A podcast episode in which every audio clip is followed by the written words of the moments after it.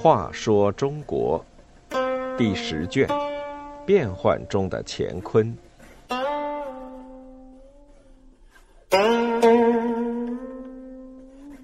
七十一，韩延辉献策。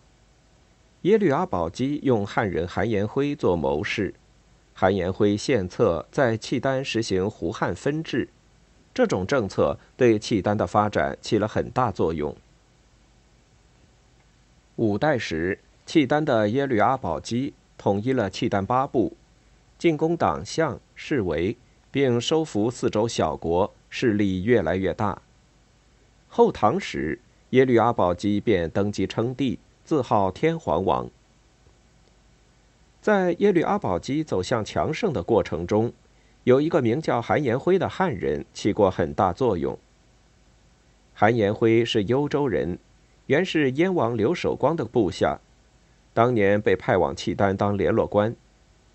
韩延辉恪守儒家一下有别的传统，不认阿保机为正统君主，不愿对他行跪拜礼。阿保机十分生气，将他扣留下来，让他牧马。过了些日子，皇后述律对阿保机说：“韩延辉守节不屈，说明是个有德行的人，为什么要凌辱他呢？应该待之以礼，对他重用。”阿保机觉得这话很有道理，便把韩延辉召回。交谈之下，感到此人确实很有见识。便将韩延辉纳作自己的谋士，许多政事，尤其是和统治汉人有关的事，都要征询他的意见。那时候，幽州、涿州地区的汉人统治者十分暴虐，不少汉人逃到了契丹境内。韩延辉便向阿保机献策，要他建立与汉族王朝相似的官府机构来管理境内的汉人。阿保机接受了。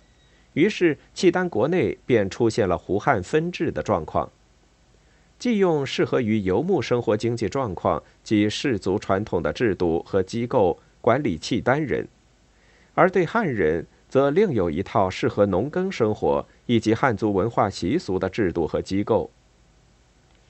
到耶律德光时，他把阿保机设置的南北两院大为扩充，设南北两面官。北面官用国制，即用契丹的传统制度来统治契丹人和其他少数民族；南面官仿汉制，用来统治汉人和渤海人。当时韩延辉还建议招募逃亡的汉人垦荒耕作，恢复农业生产。阿保机也接受了。逃到契丹的汉人便陆续安居下来，生产恢复发展之后，政府有了租赋收入。耶律阿保机的经济实力也增强了。这种分治的办法对契丹的发展确实起了很大作用。韩延辉身在契丹，虽受礼遇，但时时思念中原故乡以及年迈的母亲。同时，作为一位汉族士大夫，为胡族君主服务，总觉得不是滋味。于是，他找了个机会逃出契丹，回到中原。李存勖本想任用他，手下有一个叫王坚的人，却说此人反复无常，不可靠。韩延辉得知这一情况，便请求李存勖允许他回乡探母。其实他是因投奔敌国遭人怀疑，想重返契丹了。了解他的朋友不免为他担心，说：“你从契丹叛逃，现在又回去，岂不是自寻死路？”韩延辉有把握地说：“阿保机自我离开，就好像丧失了双目和手足。如今我回去，他的手足和双目完好如初，高兴犹不及，岂肯害我？”耶律阿保机见韩延辉回来，果然喜出望外，抚着他的背问：“你是到哪里去了呀？”韩延辉只是回答：“因为思念母亲，想回去看看，怕你不答应，就私自回去了。”阿保机便不再追究，仍然让他做正式令，就相当于宰相。